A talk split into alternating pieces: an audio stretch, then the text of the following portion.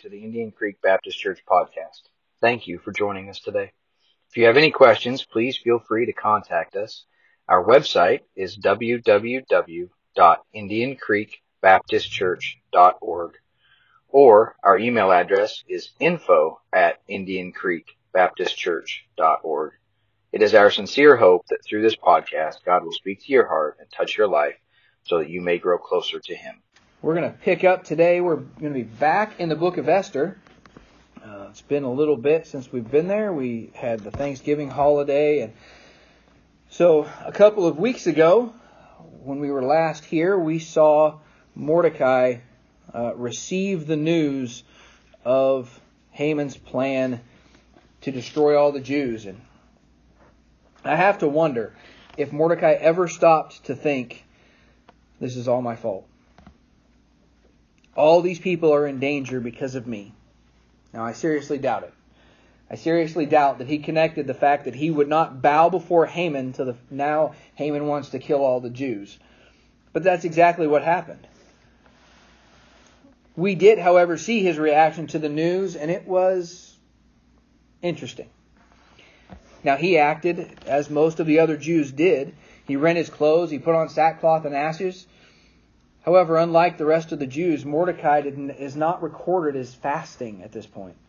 He's not recorded as seeking God at all. This, of course, the book of Esther, God is not mentioned by name in the book, and the only even remote uh, glimpses of God are the fact that the Jews fast, and fasting for the Jews always uh, included a time of prayer to God. So that's the only even vague reference to God in the whole book. And Mordecai isn't recorded as doing that. We also know that all the rest of the Jews and the, the rest of the nation were caught by surprise. That they have no idea what was going on or why this decree has come. They were not doing anything wrong, and yet they're going to be punished. We know that it is absolutely because of Mordecai's refusal to obey the king and to bow and do reverence to Haman that this is happening. Now, we also understand that Mordecai is finally taking a stand. He's finally made it known that he's a Jew, and he is finally drawing that line in the sand and refusing to bow to anyone other than God. We praise the Lord for that. But it still makes you wonder. Mordecai's mourning was not unnoticed by Esther. And I find we found we talked about this a little bit last week, but I found a very interesting dynamic here. Is Esther the first thing that she does is not try and find out why Mordecai is standing outside the gate in sackcloth and ashes. The first thing she does is try and send him clothes so he can be properly clothed. Now, I don't know if that's because anyone who comes into the presence of the king uh, cannot come in that manner, and that perhaps she was fearing that Mordecai would be uh, imprisoned or punished or killed. Or it could be that Esther has seen it all before. That maybe Mordecai was a little bit of a drama king. That he, uh, this was more of a show than it was true, heartfelt repentance. But in any case, we have what we're going to go through now as we continue in Esther chapter 4 is we're going to go through this conversation that Mordecai and Esther are having through Hatach the Chamberlain. And uh, without getting too far into it, it's a weird conversation. Just a weird situation. So let's pick it up today. Esther chapter 4 and verse number 10 says, Again Esther spake unto Hatach and gave him commandment unto Mordecai. All the king's servants and the people of the king's provinces do know that whosoever, whether man or woman, shall come in unto the king. I'm going to back up because it's important that we see this last one. Verse number 8 is where we're going to start. Also, he gave him the copy of the writing of the decree that was given to Shushan to destroy them, to show it unto Esther, and to declare it unto her, and to charge her that she should go in unto the king, to make supplication unto him, and to make request before him for her people. And Hatach came and told Esther the words of Mordecai. Again Esther spake unto Hatach, and gave him commandment unto Mordecai, all the king's servants, and the people of the king's provinces do know that whosoever, whether man or woman, shall come in unto the king into the inner court, who is not called, there is one law of his to put him to death, except such to whom the king should hold out the golden scepter, that he may live. But I have not been called to come in unto the king these thirty days. And they told Mordecai Esther's words. Then Mordecai commanded to answer Esther, Think not with thyself that thou shalt escape in the king's house more than all the Jews. For if thou altogether holdest thy peace at this time, then shalt their enlargement and deliverance arise to the Jews from another place. But thou and thy father's house shall be destroyed. And who knoweth whether thou art come to the kingdom for such a time as this? then Esther bade them return Mordecai this answer. God, go gather all or gather together all the Jews that are that are present in Shushan, and fast ye for me, and neither eat nor drink three days, night or day, I also and my maidens will fast likewise, and so will I go in unto the king, which is not according to the law, and if I perish, I perish. So Mordecai went his way and did according to all that Esther had commanded him. Let's pray. Father God, again, we love you. We thank you so much for what you're showing us through these books. We've gone through uh, the book of Jonah and the book of Ruth, and now the book of Esther. And God, you're teaching us so much in how to walk with you. So, God, please help us to know and understand our, our need for obedience. Not because we fear punishment, but because of your love and our love for you. So, God, please guide us and direct us today. Help us to see these things in our lives, remove the bad, and cleave to the good. God, we love you and we thank you. It's in Jesus' name we pray. Amen this is a very weird family dynamic here. Uh, we know that Esther and Mordecai are cousins, that Mordecai raised Esther as after her parents were killed, and but we also know that Mordecai has over and over again told Esther to not admit that she was a Jew. Even as uh, he sent her into the king's palace to to uh, be wed to the king, he didn't want anyone to know her heritage.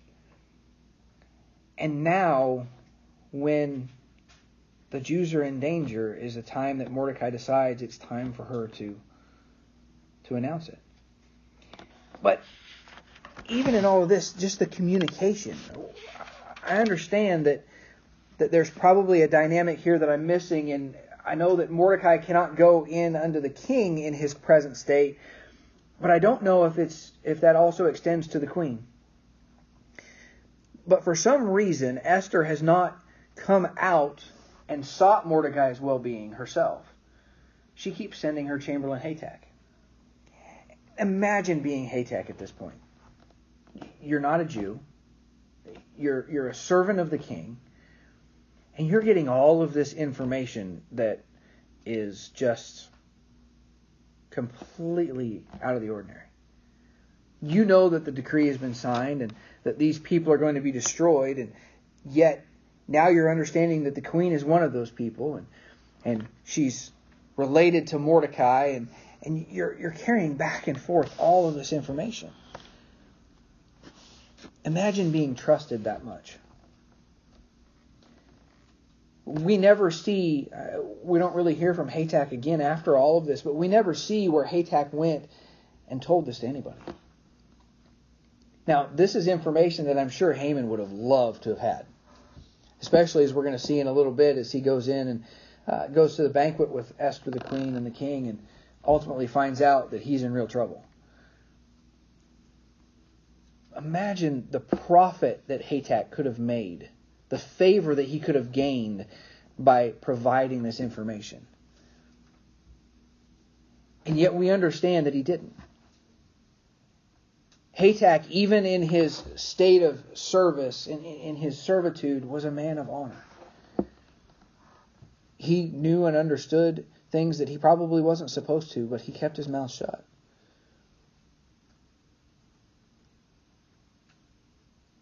He let this play out and didn't interfere. Mordecai has requested that uh, Esther, the queen, go in and, and present herself to the king and reveal that she's a Jew and beg his forgiveness and plead with him that he would overturn this ruling.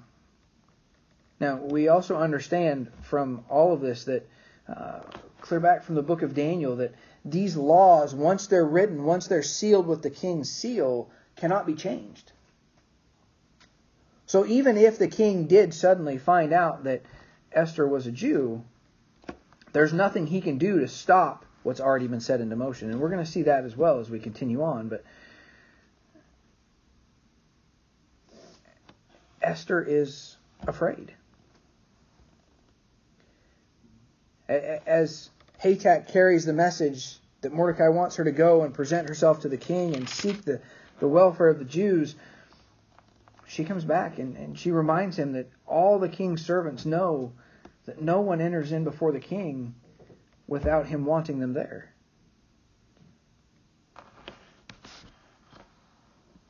Unless he holds out the golden scepter, unless he shows favor. And she, I mean, fear is is correct in this state. If she does this, if she goes in before the king, she is going to be facing death we already saw the, the men that guarded the door that conspired against the king put to death. We see that now all of the Jews are being put to death because they've simply disobeyed a command of the king, because Mordecai disobeyed a command of the king. So it's not unreasonable for her to understand that I could be killed. Vashti was removed from being queen simply because she disobeyed the king, which made way for Esther herself. What I find interesting in all of this is the last part of verse number 11.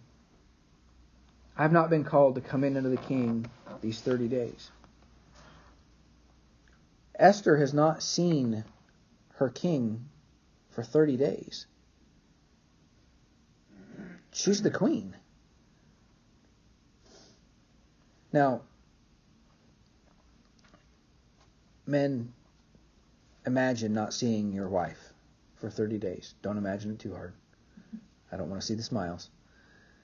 But imagine not seeing your wife for 30 days. Imagine uh, we, are praying for, we just started praying for this David Schultz. Imagine his wife at this point. It's been two weeks. She has no idea where he's at.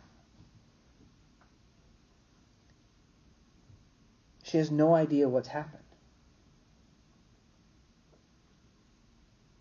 But this dynamic here is so strange to me that it's just okay that the king she's not worried that the king hasn't called her in for 30 days. She's not worried that she hasn't come to see him, uh, a man that has loved her so much that placed a crown upon her head and and and as we're going to see when she goes in and takes him to the banquet, he offers to give her half of the kingdom. He loves her. And she's not worried that she hasn't seen him. On the same token, he loves her and he's not called for her. I don't know that I will ever understand these ancient ways, but here Esther is afraid. The one person that has the ability to do anything to make this better is afraid to do anything.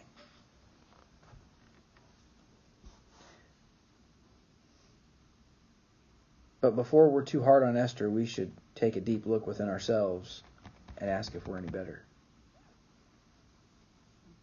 After all, at any given moment, we might be the only person in the room that actually knows the truth and can tell it to someone so they can know how to avoid an eternity in hell.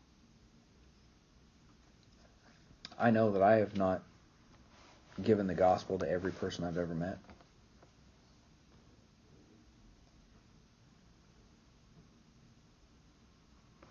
Mordecai is not going to let this fear excuse stand, though.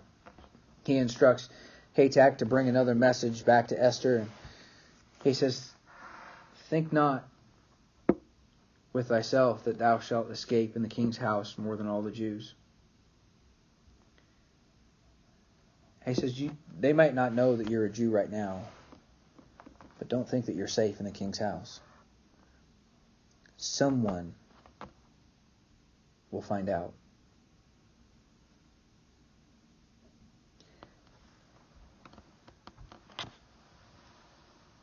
Even though no one knows, it will be found out.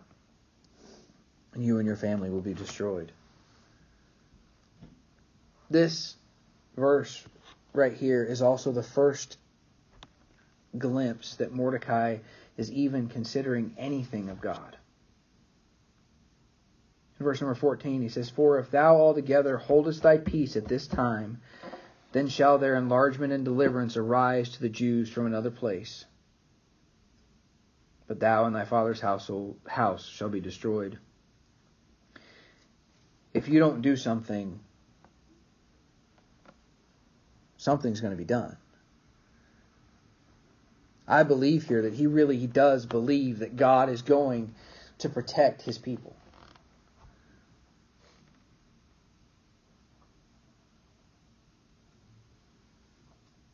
That he's going to spare his people for us, we must remember that just like the Jews, God wants all to be saved, and He sends His people to be message, message bearers. When we refuse to bear this message, then we're removed from the earth. But also, just like the Jews, there's only a limited time for this to happen.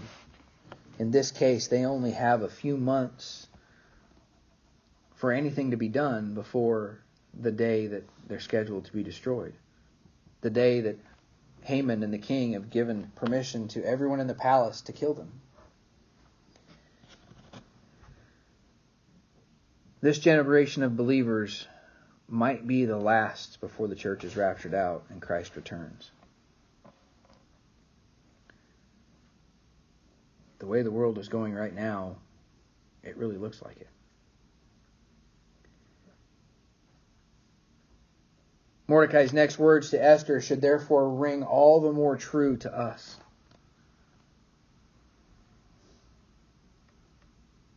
Who knoweth whether thou art come to the kingdom for such a time as this?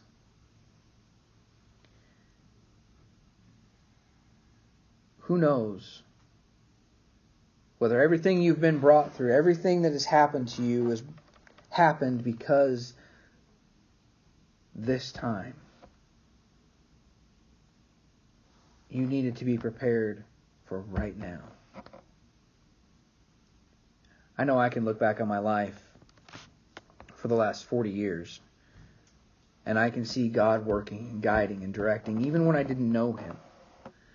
And I think of all the joy and the heartache and all the things that have happened in my life, and I know and understand that they all prepared me for such a time as this. To be standing right here, right now, teaching God's Word.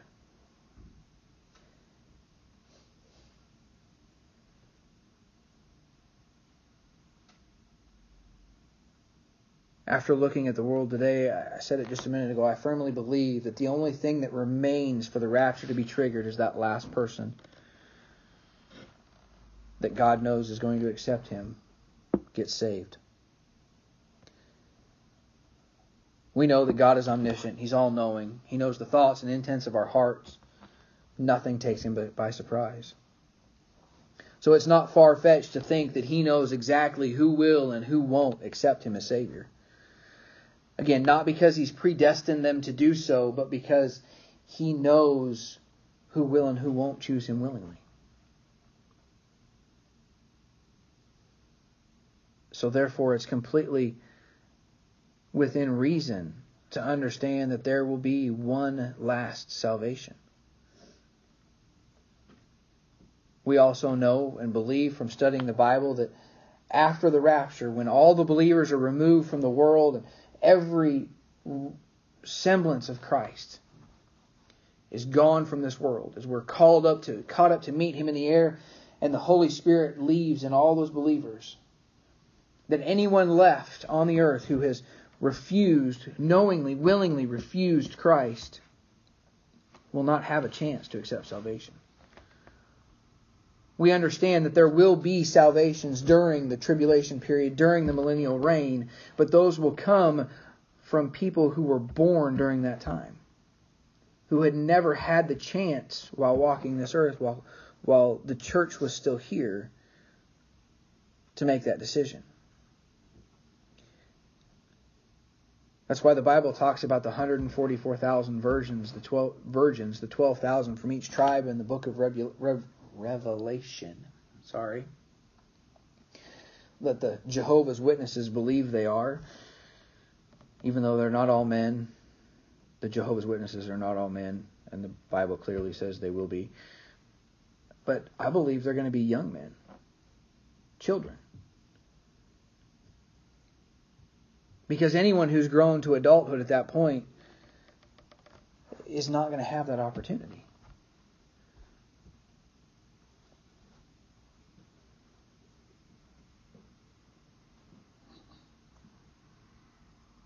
So imagine if all of that is not without outside of the realm of happening. Imagine if you are the one that's leading that last person to the Lord. If you're the one that's supposed to go out and grab that person on the other side of the gas pump and hand him a track and witness to him, but you refuse. Now, God's going to bring somebody else along, but we're going to miss out.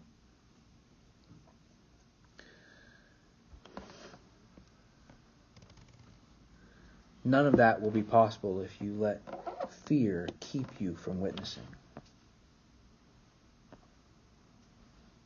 Esther understands this now, and she has a solution. She sends Hatach back asks Mordecai to gather all the Jews in Shushan the palace and fast and pray for her for forty or for three days and three nights and her and her maidens will do the same.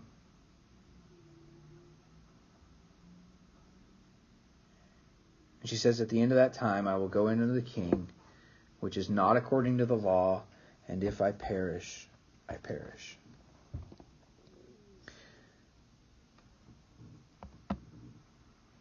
What if we had that attitude today? That I'm just going to serve the Lord the way He asks me to, the way He desires. And if I perish, I perish.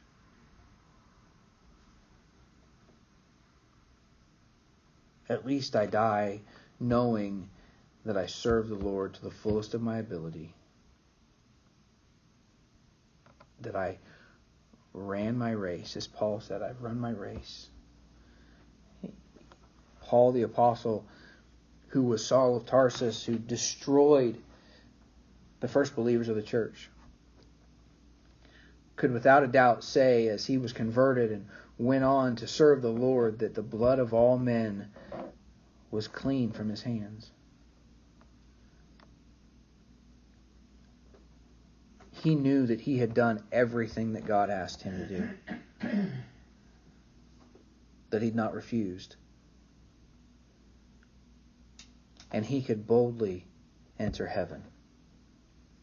The, my family sings this song. It was uh, one of Melissa's favorite songs.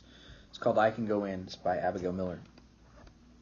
And the whole idea is a man waiting outside of the gates of heaven, uh, watching different groups go in, and, and he watches the the martyrs go in and he doesn't feel like he's worthy to go in with them because he didn't die for the Lord and, and he watches the faithful saints and and then the last group is that group of sinners. And he says, I can finally go in. He placed limits on himself. But as he enters into the gates of heaven, they erupt with joy. Because all the things that those other people had done, they had done for him.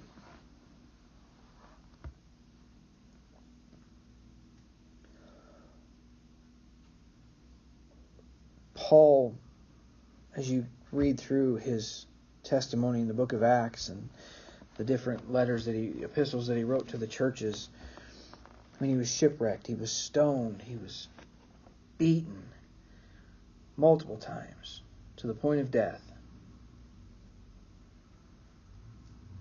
But it was all worth it.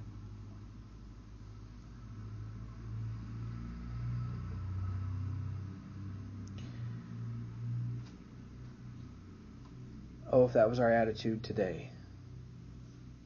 The attitude of every Christian in the world. Lord, here I am. Whatever you choose for me is okay with me. Just give me the strength to serve. We'd have been raptured out a long time ago.